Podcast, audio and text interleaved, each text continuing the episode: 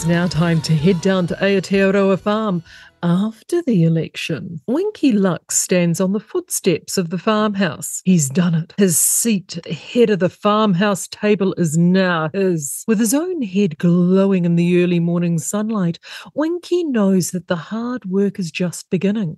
Negotiations are still to be had. Whilst Winky and Davy Piglet have ironed out most of their goals for Aotearoa Farm, it may not be enough. And just as they thought wafted across out Winky's his mind. A stir was afoot in the courtyard.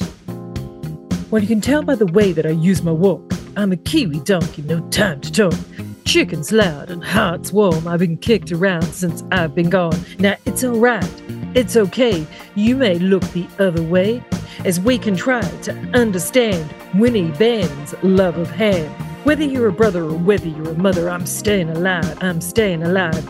Feel the chippy breaking and squealers shaking, I'm staying alive, I'm staying alive.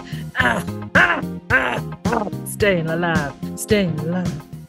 Winnie Ben just flashed a grin to Chippy and Squealer as they loaded up their belongings into the bright pink Robbo's removal van, gave a nod to Winky and a wink to Davy Piglet as he trotted past. Winky's uneasiness was justified. Under the regime of Napoleon and Chippy, many of the farm's youth had been quietly disappearing. The lambs had strayed into pastures habited by the free range pigs, many eagerly encouraged by the fattened and compliant ewes and rams who saw a path to lusher pastures for their flock. This strategy had worked handsomely for the free range pigs, with the youthful exuberance, naivete, and sheer stupidity. It delivered Shawshank and his feral free range sows a larger sty and more feed. It appears that Chippy's loss was Shawshank's gain. It wasn't just Shawshank, however, that was profiting from the demise of the chipster. Tama, the shady kunekune boar whose tusks prod and poke.